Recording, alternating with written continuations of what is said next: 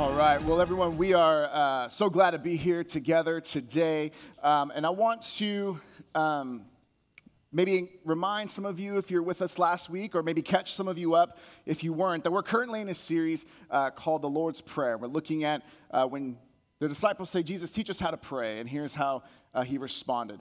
And as we're going to talk about God's kingdom come uh, today, what I want to do is start off uh, very quickly, and this might feel random, I'll connect it, I promise. How many of you, um, I'm, I'm trying to take a quick poll and figure out where people are in regards to how early in the year they play Christmas songs. Okay, so if you if you are a um, I wait until after Thanksgiving person, can you raise your hand? Okay, good. We have some self control there. Wonderful. Um, do we have people who are like November 1st? Like, you know, kind of once Halloween's done, it's scary, and then November 1st starts and, and we start there. Do we have some people who do that? You can raise your hand proud. It's, it's okay. Um, do we, okay, go ahead and put your hands down. Do we have people who don't understand the concept of too early because every season is a time to play Christmas music, right? Do we have some of those people? We have someone raising both hands back here, which makes me very, very happy. Um, so here's, here's, here's why I ask because, you know, Christmas music is one of those where for, for us, we try, like I try to, we don't decorate until the day after Thanksgiving. So while many people are celebrating Black Friday and going and purchasing things and getting good deals, we're like, we're going to decorate the tree and we're going to love it, right? Because sometimes it gets stressful. But we, uh, we enjoy that time and we listen to Christmas music for, for that month. But I know people who it's like, it's July 4th, and they're like, yeah, Christmas in July is a thing, and we want to just listen to Christmas music. Now, what's interesting about Christmas music, um, besides the fact that there's a lot of it and, and all that, uh, for some people, it's one of those where that's when it starts to, feel, because part of why I wait is it feels like that's really when the season is like that's when it's happening right? Like the music the sound the smells when christmas is coming we just get so excited and we look forward to the day where we celebrate christ's birth. And i bring this up because imagine imagine you were someone who had no concept of, of um, of anything in regards to what christmas was or what have you. Let's just say you were transported into someone's home and you had no idea what Christmas was about. You had no idea, but you started hearing specific music, and people say, Oh, Christmas is coming, Christmas is coming. What you would do is you would associate, okay, Christmas is coming, the season is, is coming, but we know Christmas comes on December 25th. Like we know there's a fixed date in which we were all anticipating and celebrating Christ's birth. But imagine, recognize that we're in a season where we're celebrating Christmas and we're starting uh, to have chestnuts roasting on an open fire, apparently. Um, we start to be able to, we don't have a white Christmas here uh, necessarily, unless if there's like a little bit of overcast clouds, but just recognizing that you're all of a sudden, you're, you're thinking about Christmas and people start being, you know, either more kind and generous during Christmas, like serving and donating, or they get way more angry because they want to get the thing that is on Black Friday and they want it and you want it too. But recognizing that all of a sudden, we know the season is about us, but if we had no concept of what December 25th was, if we had no concept of a specific day that Christmas was ending, we were just in a Christmas season anticipating that Christmas season's here, but it's not yet fully celebrated. It's not yet fully come, but we're living in a season of Christmas. When we talk about the kingdom of God, as we open that up today, we're gonna, we're gonna be in Luke chapter 17, and we're gonna unpack some questions of how is it that we can wait and long for God's kingdom to come. Because we are in a season since Jesus came where we know the kingdom of God is here, but it hasn't fully been realized or consummated yet. It's like we're listening to Christmas music, but we don't have the date of when, Christ, Christmas is going to be celebrated. We are in the season of knowing God's kingdom is around, and it's been going for 2,000 years, but we don't know when it's going to end. So, therefore, how do we live in the perpetual Christmas is here, but not yet? How do we live in the perpetual kingdom of God is here, but not yet? And so, if you'll join me in a word of prayer, we're going to ask God to meet us here, to open our eyes, ears, and hearts to what He has for us. Um, and that way we can um, receive what it is that He wants to share with us. Because I fully believe every person who is in this room is here for a reason. Every person who's watching online today is watching here for a reason. And anyone who might be listening or watching later on is here and listening for a reason as well. So let's prepare our hearts, minds, and uh, eyes and ears, ears, ears, to see what it is that God has for us this morning. Father, we thank you so much that, uh, that you are here with us, wherever here is for us today. Lord, we know that we have a group of us who are here in Poway. We have some people, uh, we have some friends watching in Tennessee. We have a host watching in Montana. We have people watching across the nation, but also right here, Lord. And so you are with us here. We are intentionally gathered as the ecclesia, as the church, to worship you and to dive into your word. God, I pray that as, as we do dive into your word, that I would decrease, that you would increase, that you would speak in a personal, powerful, impactful way to each and every one of us. We love you, Lord. And it's in Jesus' name we pray. Amen. As we're going to be in Luke chapter 17, starting in verse 20, because as in the Lord's Prayer, the first week we talked about our Father in heaven, and Dan Lewis unpacked uh, the majesty and the encounters with God in heaven and what that must have been like. And then last week, we well, Dan preached on, Dan Goodham preached on holy is your name and acknowledging holiness and acknowledging what that looks like to, to listen to God and to obey Him and to recognize when He's speaking. And the power that, that God is both fully holy and other and separated, but yet He's also Father who's close and intimate to us. So taking both those things into account.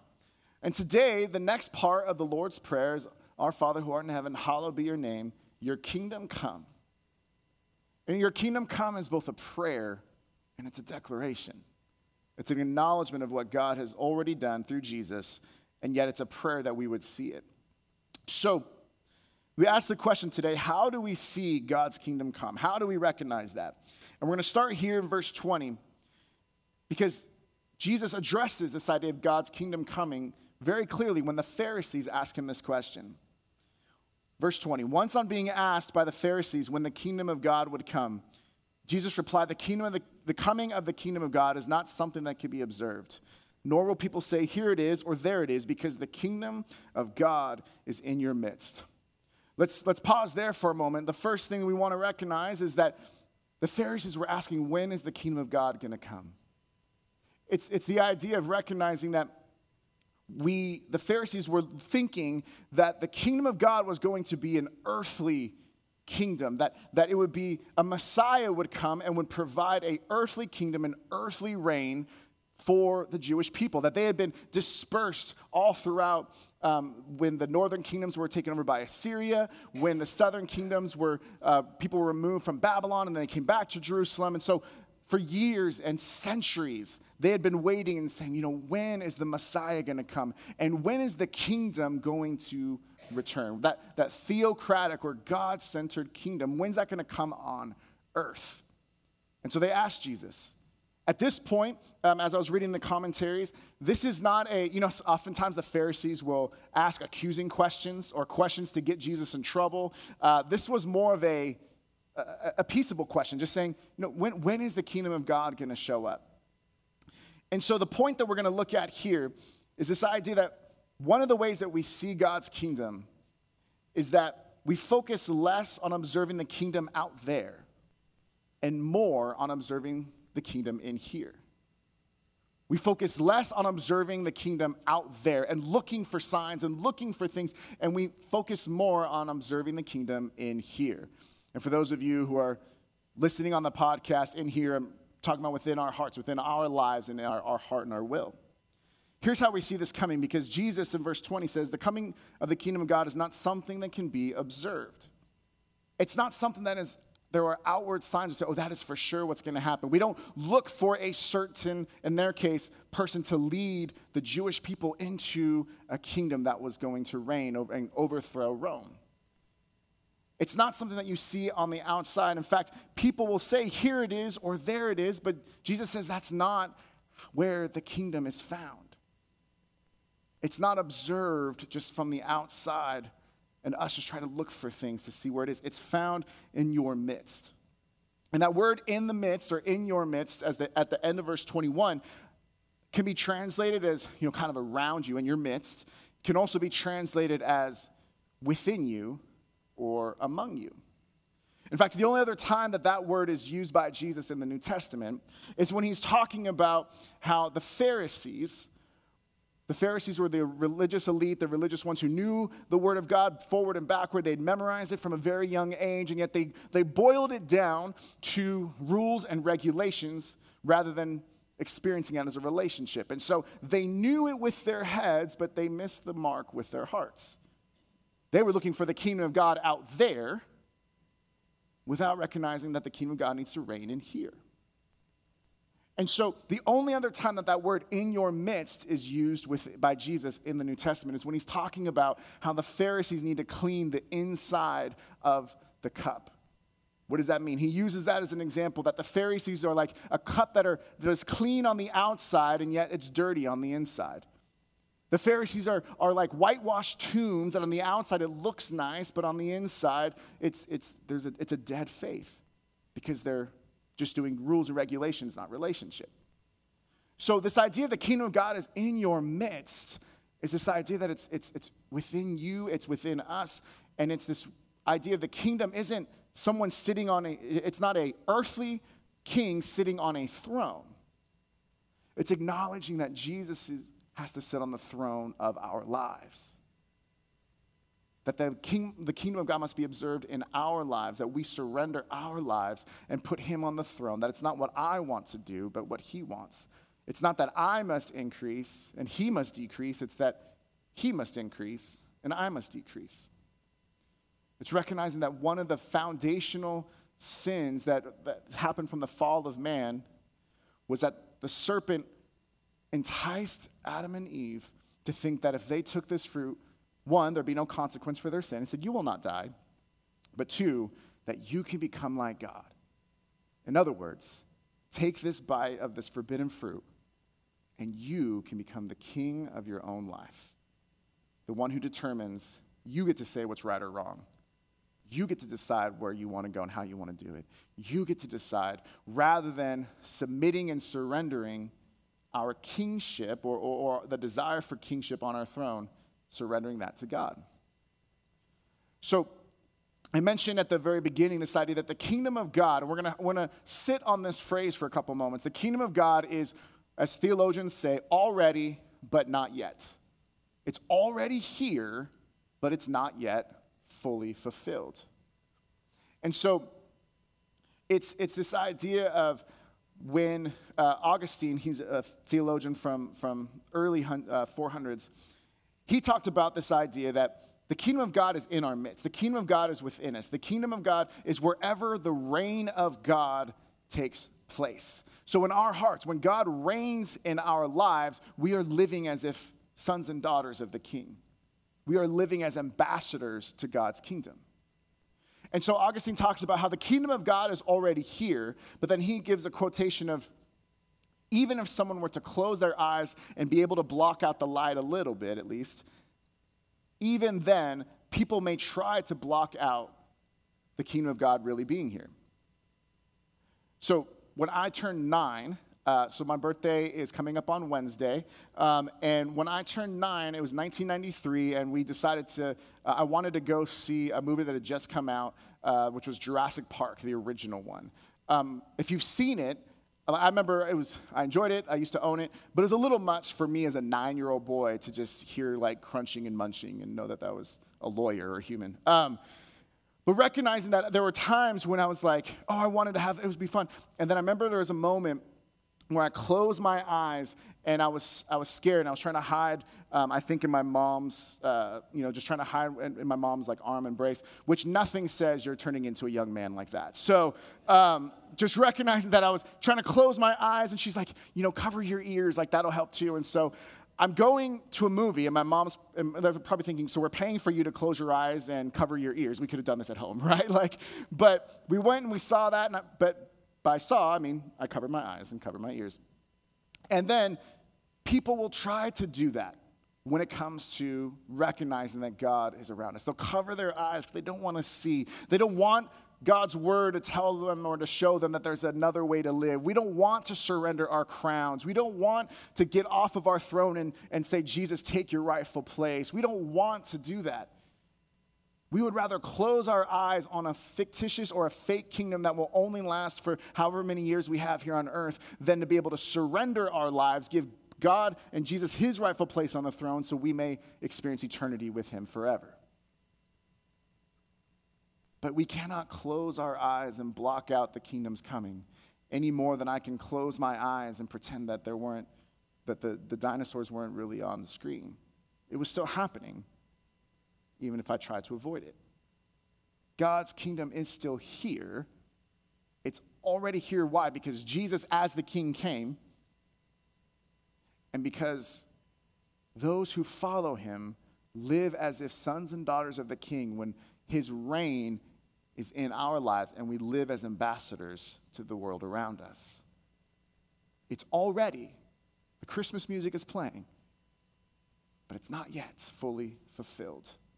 And we don't know when that's going to happen. It's like if when Aslan is on the move, but the, the, it starts to, the, the, the, the winter starts to melt away. It hasn't fully occurred yet. The kings aren't on the throne, but he's coming.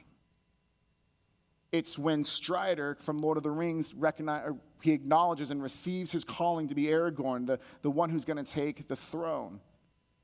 He recognizes it's coming, but it's not yet. It's all these different stories that stir within us when we know a good king needs to come and to conquer a bad world. It's coming, but it's not fully yet realized, consummated, and fulfilled. So, the first thing that we see, how do we see God's kingdom come? The first one is that we focus more on observing the kingdom in here rather than out there. And the second one is that, um, excuse me, we live according to the word of God, not the words of men. Here's what Jesus continues, verse 22. Then he said to his disciples, The time is coming when you will long to see one of the days of the Son of Man, but you will not see it. People will tell you, There he is, or Here he is, but do not go running off after them. For the Son of Man in his day will be like the lightning, which flashes and lights up the sky from one end to the other. But first he must suffer many things and be rejected by this generation.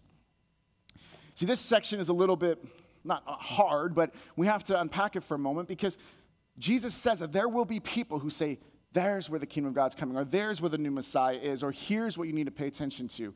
And we hear that all the time. But yet, if we're not, if we don't know God's word enough, to be able to recall it, then it'll be really easy for us to start following the words of men who say, There it is, here it is, go over there. But Jesus says they'll say that, but that's not where it is. In fact, in John, we see that Jesus says he, does, he doesn't even know the time, or excuse me, it's Mark, it's Mark 13. He doesn't even know the time of the coming of him, uh, his second coming. He says the only one, not the angels, not even the Son knows, but the Father knows the time. So we can be observant and we can notice the signs. And uh, Matthew 24, it talks about there's different signs of the ends of the age, and it's wars and rumors of wars and famine, and, and there are earthquakes and natural disasters. We can pay attention to the signs and be, be, be cognizant, be wise.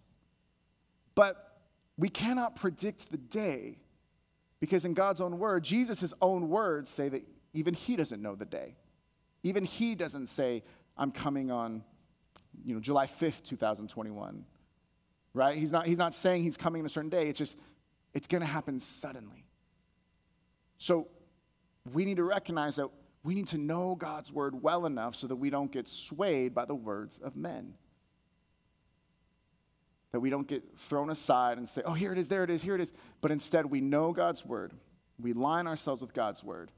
And we could listen to what people are saying, but we, we take that, well, the words of others, and we compared to here. So when someone predicts the end of the world is going to happen on a certain date, and then we look in God's word and Jesus says, even I don't know the date, then we need to guard ourselves against falling into all those different types of things. And then verse 24 and 25, I know I just read it, but I'll read it again. For the Son of Man in his day will be like the lightning which flashes and lights up the sky from one end to the other. I'm in a grad school right now, and we're in uh, C.S. Lewis class. And so this is entering in my fifth week of five weeks.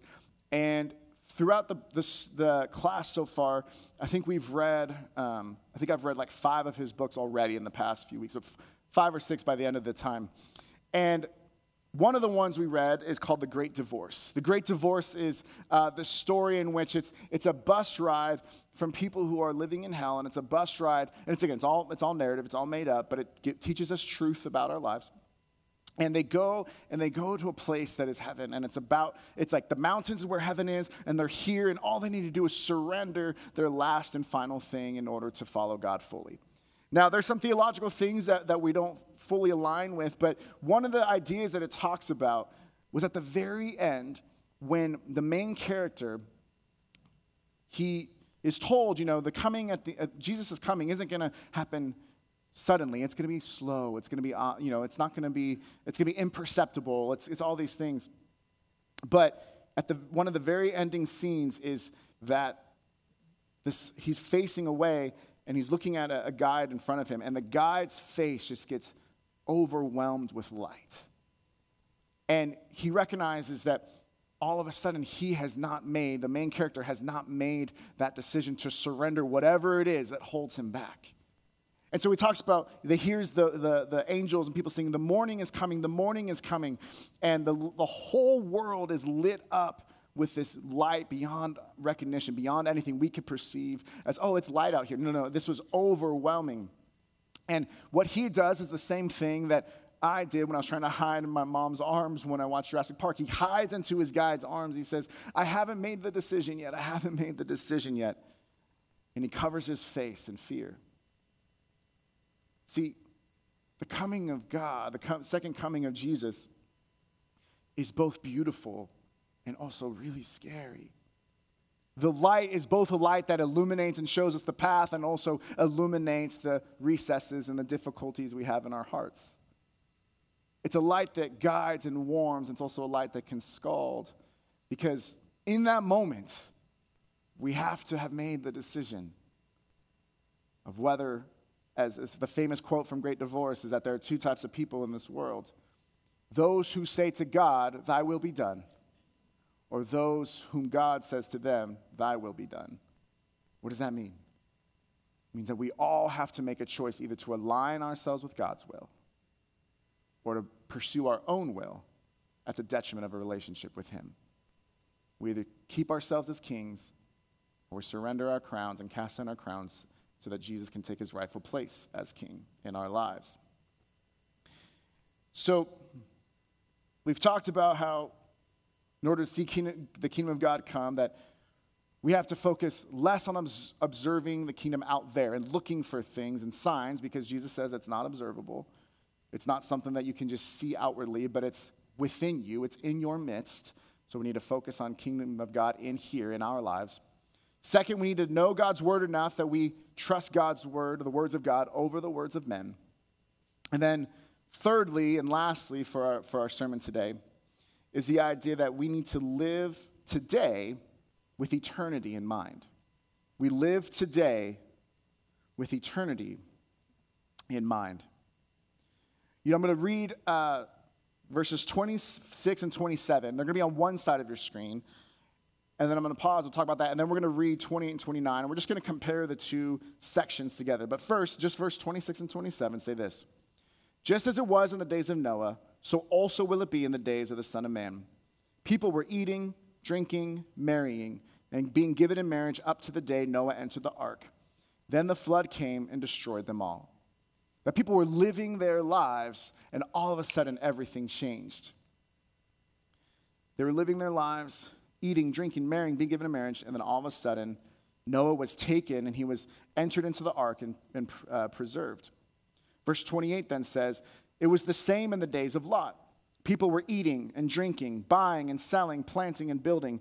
But the day Lot left Sodom, fire and sulfur rained down from heaven and destroyed them all. So again, this pattern is that people were living, they were living, they were doing, eating, drinking, marrying, working, planting, building. They were living for today. But if we get so caught up in living for today that we fail to keep eternity in mind, If we get so caught up in building bigger barns for ourselves, if we get so caught up in trying to build our own little fiefdoms, our own desires to be in charge, and, and we get so focused on building our retirement that we don't recognize that we need to give our lives to Jesus, if we get so focused on our popularity that we fail to be known by God, if we get so focused on the things of this world, the worries of this world, then it can choke out, as Luke 8 talks about in the parable of the sower, it can choke out what God is trying to do through his word. And so we live today. We don't not eat. We don't not drink. We don't not marry. We don't not get, be given in marriage. We don't not plant. We don't not build. Like we, it's not that we ignore those things and segregate or seclude ourselves to the point where you know we don't live in this world. We still do those things. We live for today, but we live today in such a way that eternity is in mind, that we see the end goal, that we recognize that today is the day that we've made. We rejoice and are glad in it, but we have no guarantee of tomorrow. We don't have a guarantee of the rest of today.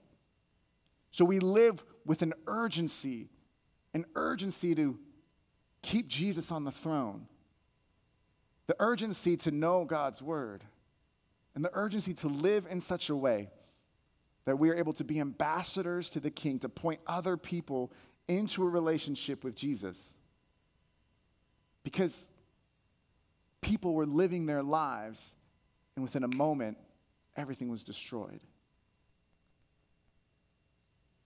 That we all are, go about living our lives, and within a moment, we don't know when God is going to call us home, or we don't know when our life here will end, so that we could enter into life, which is true life, eternal life with God, when that will begin in heaven with Him. That eternal life starts when we know Jesus, but it extends for all eternity. So we live today doing all things as if for the Lord and not for man. But one of the ways we live as if for the Lord is by living today with eternity in mind. So, as we close and as we, we think about this last section here, it continues this idea of what it's going to be like. It says, It will be, verse 30, it will be just like how Noah was and Lot. It will be just like this on the day the Son of Man is revealed. On that day, no, no one who is on the housetop with possessions inside should go down to get them. This idea is a, it's a word that was, um, or it was a Greek idea that was used when there was an attack that came on your city or attack for, for an enemy, that you wouldn't go down and grab all your stuff. You just had to flee. You just had to go. So it's this idea of when you say, you know, if, if people say, you know, when you leave, if there's a fire in your house, like don't try to go and grab, you know, certain things, right? It's that same idea of like, you just, we just got to go. And on that day, we don't get to bring anything with us because we won't need anything when God calls us home. It says, likewise, no one in the field should go back for anything. Verse 32 Remember Lot's wife.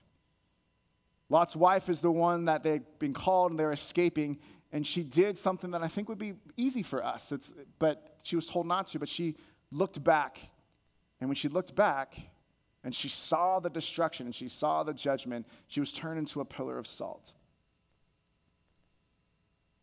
When we look back and we look, if we only if we have eternity in mind, but we keep looking back at life here and thinking that's our focus, that's what we want to fix our eyes on, then we're going to miss it. C.S. Lewis talks about in Mere Christianity that if we aim for heaven, we can get earth along with it, but if we aim for earth, we get neither. That where are we fixing our eyes? Is it on our own kingdom? Is it on the words of men? Is it only on today without eternity in mind? Or when we say kingdom come, are we praying that God would help us to keep him on the throne, that he would help us to know his word so we can decipher truth and, and test what people say according to God's word? And will he or will we be able to live and keep our mindset of living for today, but knowing that today is not all we have, that we are able to live eternity with God and so we don't want to sacrifice our integrity or sacrifice things for short term gain at the expense of long term intimacy with God. So, kingdom come, it's, it's a request, but it's also a declaration that the kingdom of God is here right now in your midst, in our midst. So, will we allow him to be on the throne? Or will we keep trying to fight him off to the point where one day he looks at us and says, Your will be done. You wanted to be the king, and you've chosen that.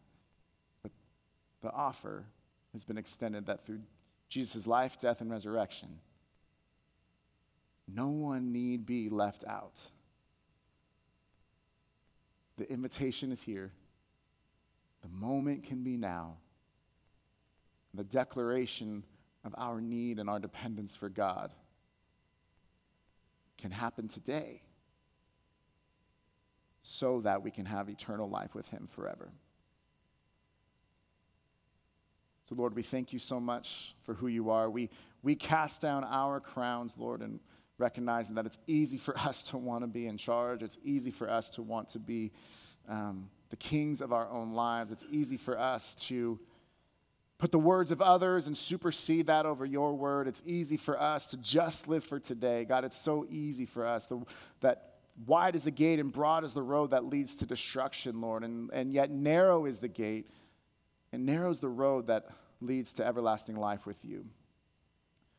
Lord, I pray right now as we are um, just silent and praying, God, that you would speak to each and every one of us. Lord, may you reveal in our lives ways that we've still tried to make ourselves the king of our world. Pray, Lord, that you would help us to reveal to us still whether we've pursuing the words of men and prioritizing what other people say or how other people talk about you rather than what your word says. Lord, may you reveal ways in which we are living for today and not with eternity in mind.